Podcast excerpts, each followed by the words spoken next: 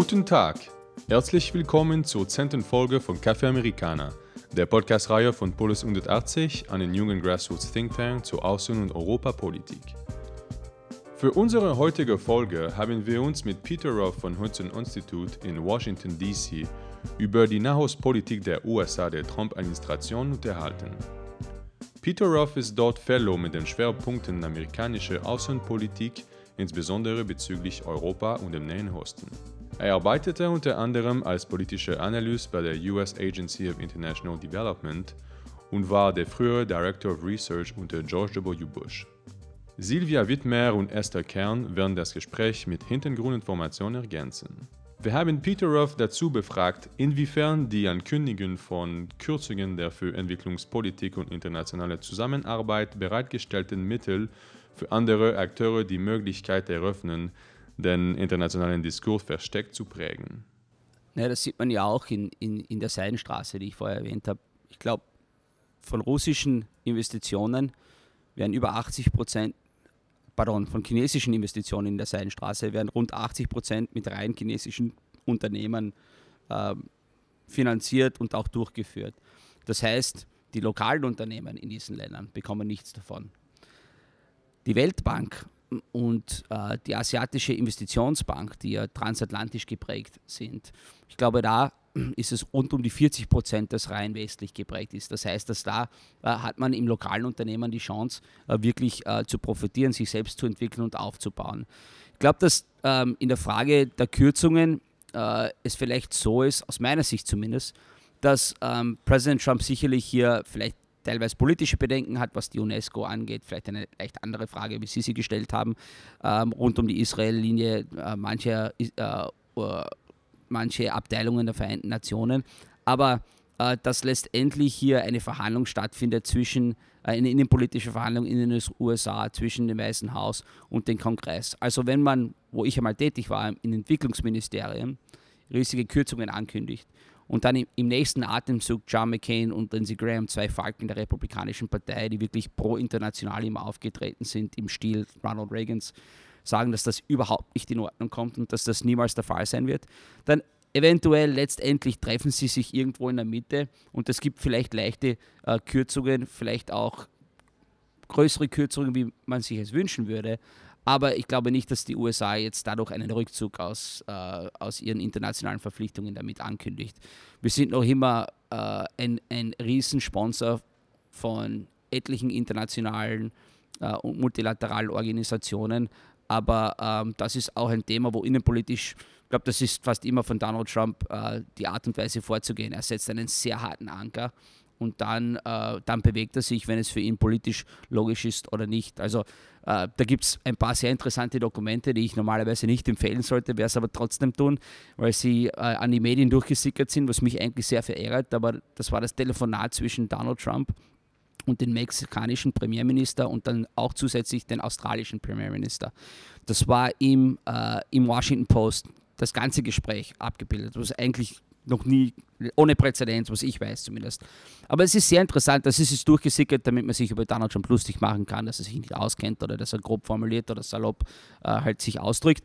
Aber man sieht hier, wenn man es wirklich ernst nimmt, dieses Dokument, äh, eine Art und Weise zu verhandeln, wo er eine harte Linie nimmt und dann dort weiß, wie zum Beispiel bei nordamerikanischen Freihandelsabkommen, dass letztendlich von meinem Heimbundesland von Iowa, was ein Agrarbundesland ist, wo viele äh, Bauern zu Hause sind, die ja republikanische Wähler sind oder Ranchers im Süden, die brauchen dieses Abkommen. Also da möchte er neu verhandeln, aber ich glaube nicht, dass er so weit ziehen wird, dass er jetzt äh, mit Mexiko und Kanada es riskiert, dass es überhaupt aufzulöst. Er möchte es lediglich aus meiner Sicht erneuern und auffrischen.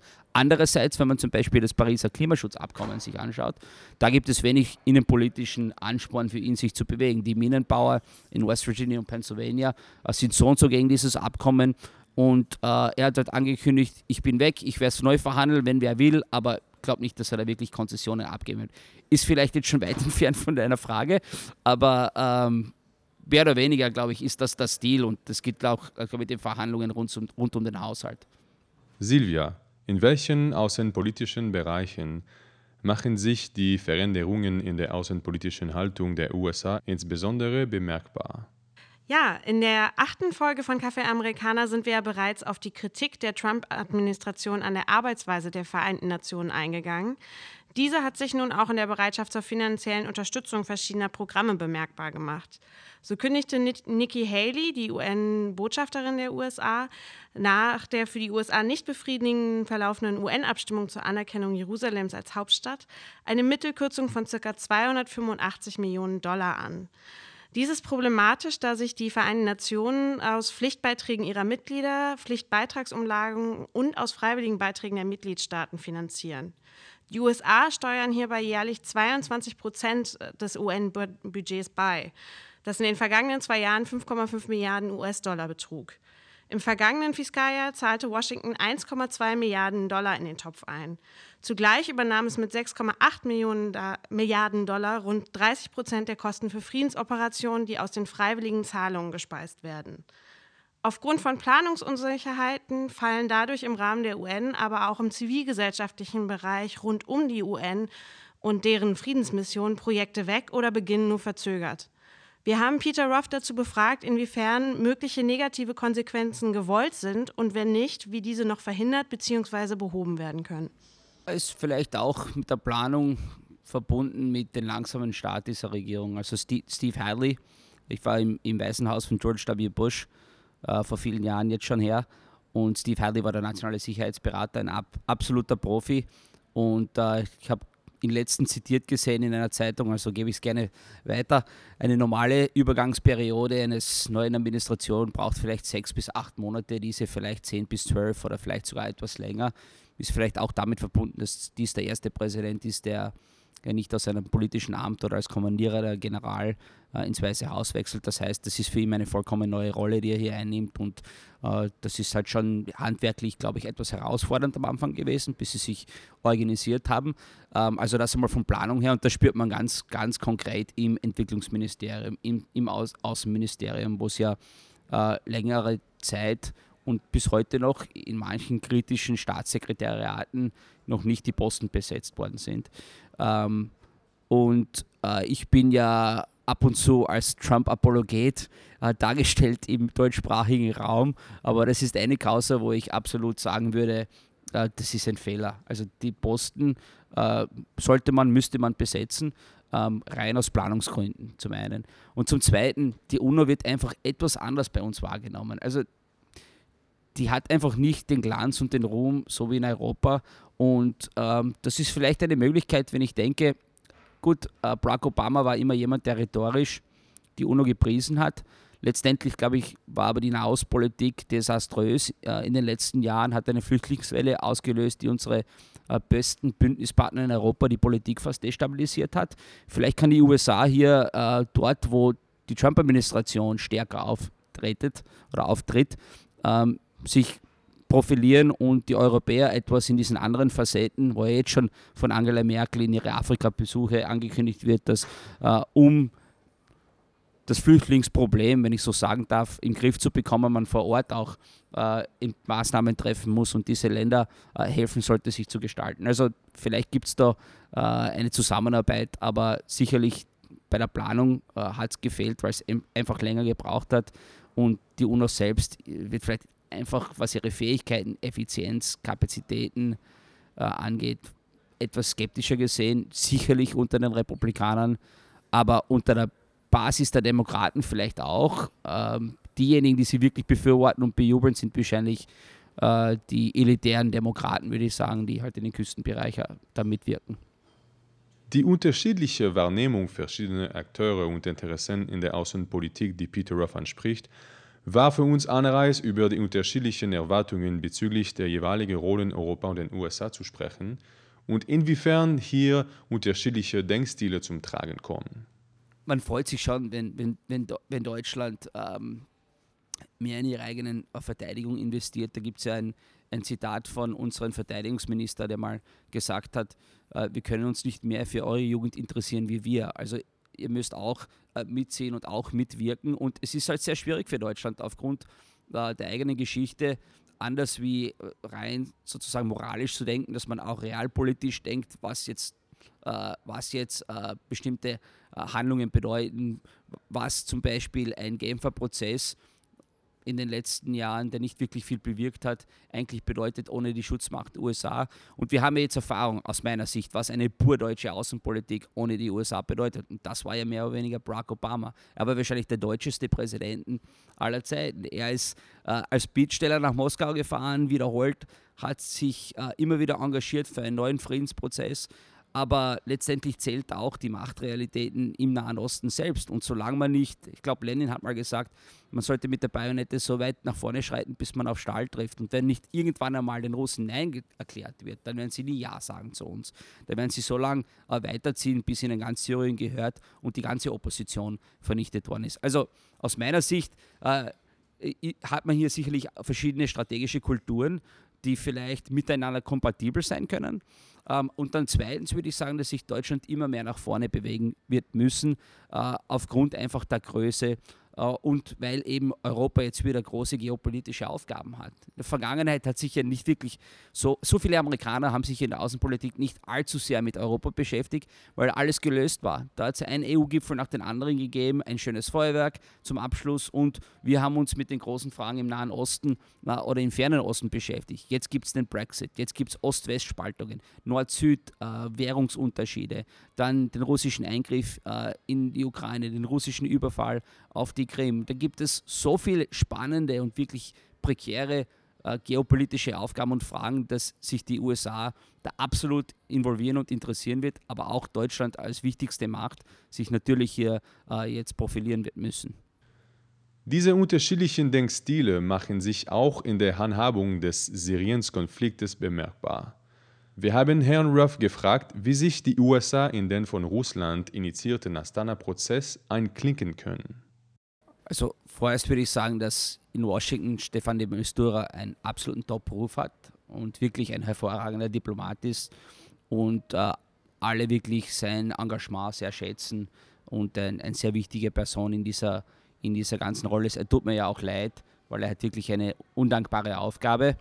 Ähm, und was Astana angeht, ich, meiner Sicht ist Astana äh, eine Wettbewerbsverhandlung zwischen äh, den westlichen Prozessen, die in Wien und Genf stattfinden, und, äh, und die von Russland gesteuert äh, in Astana. Und ich glaube, da ist ganz klar der Versuch Russlands, die Türkei von der NATO zu spalten. Äh, und wir sehen ja jetzt schon, äh, was für prekäre strategische Lage wir uns hineingesteuert haben, indem wir eine Miliz in der ÜPG aufgegriffen haben, weil es einen Konsens in der USA gibt, links und rechts der Mitte, nach äh, dem Irakkrieg, dass wir nicht mehr in dieser Art und Weise in den Nahen Ost eindringen möchten. Gleichzeitig aber die Bomben in Berlin, Barcelona und Paris losgehen. Das heißt, der IS muss rasch bekämpft werden. Und da haben wir halt die erste Miliz, die sich zu Wort gemeldet hat, quasi eine Söldnertruppe von eine stalinistische Kult äh, genommen, haben sie äh, verwendet, um den IS zu bekämpfen. Aber natürlich ist das die Schwesterpartei der PKK. Und in der Türkei, ein NATO-Partner, egal was man von Erdogan hält und seine autoritären Tendenzen, jeder türkische Staatsmann würde dies nicht dulden. Das ist das absolute Top-innen- und außenpolitische äh, Thema für die Türkei. Also hat jetzt sehr klugerweise Wladimir Putin einen Prozess gestartet, wo er sagt, okay, wenn die Amerikaner weiterhin auf die ÜPG setzen, dann werde ich jetzt äh, versuchen, die Türkei loszulösen von der NATO, Andererseits, wenn die USA jetzt sagt, das ist ein NATO-Bündnispartner, wir haben da jetzt eine Gruppe in der ÜPG, die Schwesterpartei der PKK, die in Europa sowie auch in den USA als terroristische Organisation völlig korrekt wahrgenommen wird. Wenn wir dann auf die Türkei wieder setzen, dann haben wir hier eine von den Amerikanern ausgestattete, ausgebildete Miliz in Norden Syriens, die zu uns rüberlaufen wird, um Rückendeckung von äh, der Türkei zu bekommen. Also das ist eigentlich das strategische Problem im Moment. Und die Aufgabe, die wir jetzt haben, indem wir ja schon so weit fortgeschritten sind in diesem Prozess, ist aus meiner Sicht zu versuchen, nicht unbedingt jetzt ÜPG, PKK, aber die Kurden, was ja eine vielfältige Gruppe ist in Nordsyrien, und mit der Türkei hier eine Schlichtungsrolle zu übernehmen. Denn aus meiner Sicht, äh, ich glaube, möchten die Türken weiterhin noch lieber mit uns kooperieren als wir mit den Russen. Und äh, wir müssen hier, wie gesagt, unsere Rolle wahrnehmen, um zu schlichten zwischen diesen zwei Konflikt, äh, äh, diesen zwei Konfliktpartnern von uns. Äh, und das wird sehr schwierig werden, denn wir haben so viel an Vertrauen verloren innerhalb der Türkei. Und äh, jetzt fühlen sich natürlich die, die Kurden ja auch ähm, als ähm, äh, sozusagen mit, ein, mit einem Dolch äh, im Rücken stehend in Nordsyriens. Also es ist eine sehr, sehr schwierige Sache. Esther, kannst du uns den Astana-Prozess etwas erläutern? Bei den Astana-Gesprächen handelt es sich äh, um die fünfte bis siebte Gesprächsrunde der Friedensgespräche im Syrien-Konflikt. Diese wurden auf die Initiative Russlands und der Türkei in die kasachische Hauptstadt verlegt und vom UN-Sondergesandten für den Friedensprozess Staffan Di Mistura unterstützt, der auch äh, diesen Gesprächen einen klaren Fortschritt in den Verhandlungen attestierte. Ähm, die Verhandlungsrunden fanden im Juli, September und Oktober äh, vergangenen Jahres statt. In der sechsten Verhandlungsrunde trat dann auch der Iran den Gesprächen bei und vereinbarte mit Russland und der Türkei eine Schutzzone in Syrien. Ähm, diese Schutzzonen wurden jedoch leider insbesondere von der syrischen Regierung missachtet, da sie in, diese, äh, in dieser Zone ähm, Rebellen vermutet. Ähm, in diesem Kontext kamen wir mit Peter Ruff erneut auf die Akteure zu sprechen, die wir bereits in der vorherigen Folge mit ihm besprochen haben. Wir haben ihn daher gefragt, welche Akteure in der Region einen Beitrag zur Lösung des Konflikts leisten könnten und was zu Eracht seines Erachtens als nächstes zu tun wäre. Also ich kann mich erinnern, vor ein paar Jahren war ich ein paar Mal in Jerusalem und da hat man sich im Außenministerium immer gefragt, was halten Sie von dem Syrien-Konflikt, was sind die, syrisch, die israelischen Perspektiven. Und die waren immer recht zurückhaltend und haben sozusagen, das spürt man ab und zu mit Israelis, diese Perspektive, dass die Russen sind Realpolitiker, die verstehen uns, mit denen können wir einen Deal machen. Äh, und ich habe mir damals schon gedacht, die Russen sind jetzt in einem Bündnis mit den Iranern in Syrien, weil natürlich Russland ja nicht Bodentruppen entsenden möchte. Andererseits die Iraner ja auch eine Regionalmacht brauchen, um die Lufthoheit zu beherrschen. Was passiert, wenn rund um Aleppo Russland und Iran dort mehr oder weniger die von der USA und Westen aus unterstützte Gruppierungen besiegt und dann Richtung Süden fährt. Und dann an der Golanhöhe revolutionäre Garden sich einnästen. Äh, und das ist ein Riesenproblem jetzt auch für Israel. Also die erste Aufgabe aus meiner Sicht, da das jetzt ja schon langsam stattfindet, ist zusammen mit den Israelis eine gemeinsame äh, Sichtlinie zu entwickeln, was Südisrael angeht und auch natürlich mit, den, mit Jordanien. Da gibt es vielleicht die Möglichkeit, im ganz Süden Syriens, äh, zumindest von mir aus, ein, eine Idee, die ich äh, als durchaus interessant finden würde, hier einen Gürtel zu bauen, äh, innerhalb den man äh, verteidigen würde von russischen und iranischen Eingriffen. Das heißt, dort eine, eine, eine, eine sunnitische Opposition aufzubauen. Problem ist, und das gleiche würde ich übrigens auch raten für den Fratenflusstal, äh, Bereich, wo wir auch nur ein paar Spezialeinheiten haben und gerade deswegen ja nicht so viel Einfluss haben. Und das ist ja der springende Punkt. Wir möchten hier eine Schlichtungsrolle haben, weil wir Großmacht sind. Aber Großmacht bedeutet nur etwas, wenn man eigentlich am Boden mitspielt. Und solange die Russen Basis gründen und der Iran massenweise Milizen baut, können wir so viel wie wir wollen in Genf oder in Astana oder wo auch immer, auch in Berlin können wir einen Prozess starten, Sachen abverlangen, die sie einfach nicht äh, uns, äh, uns gestatten werden. Also wir müssen in der Region selbst präsent sein. Ist die Aufgabe einer Supermacht und da sieht man ja teilweise äh, ein vielleicht der Schaden des Irakkriegs, in dem wir in den USA hier teilweise den Konsens für solche Handlungen nicht mehr haben. Also da gibt es ja eine Überschneidung zwischen Donald Trump und Barack Obama. Beide haben während des Wahlkampfes angekündigt, äh, dass sie sich zurückhalten möchten aus der Region. Und beide waren erfolgreich. Zum Schluss haben wir Peter Ruff wer noch nach seinem Ausblick für die Nahostpolitik in den kommenden zehn Jahren gefragt.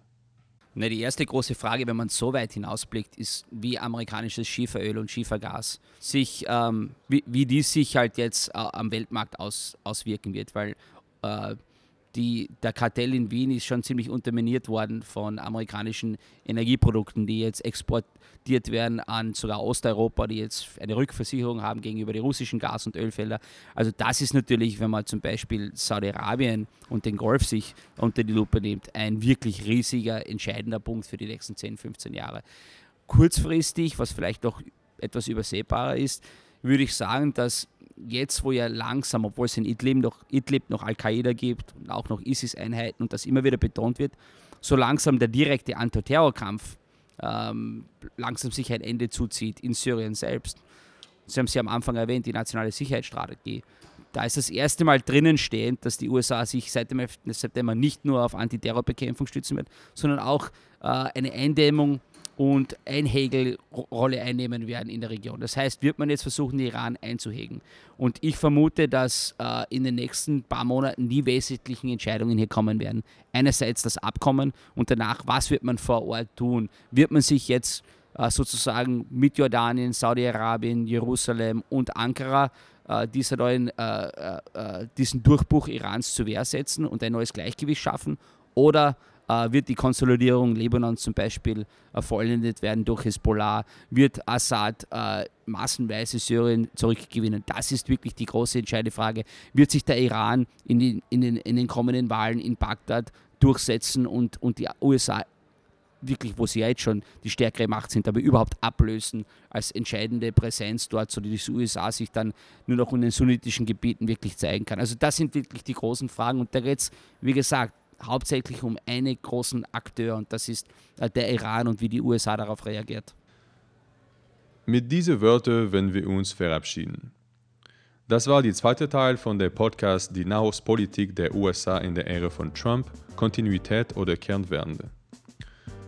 Wir würden natürlich Peter Ruff danken für das freundliche und offene Gespräch. Und für das Publikum, solltet ihr Anregungen, Fragen oder Ergänzungen haben, würden wir uns, uns freuen, wenn ihr uns diese unter podcast.police180.org zukommen lasst. Danke fürs Zuhören und bis zum nächsten Mal.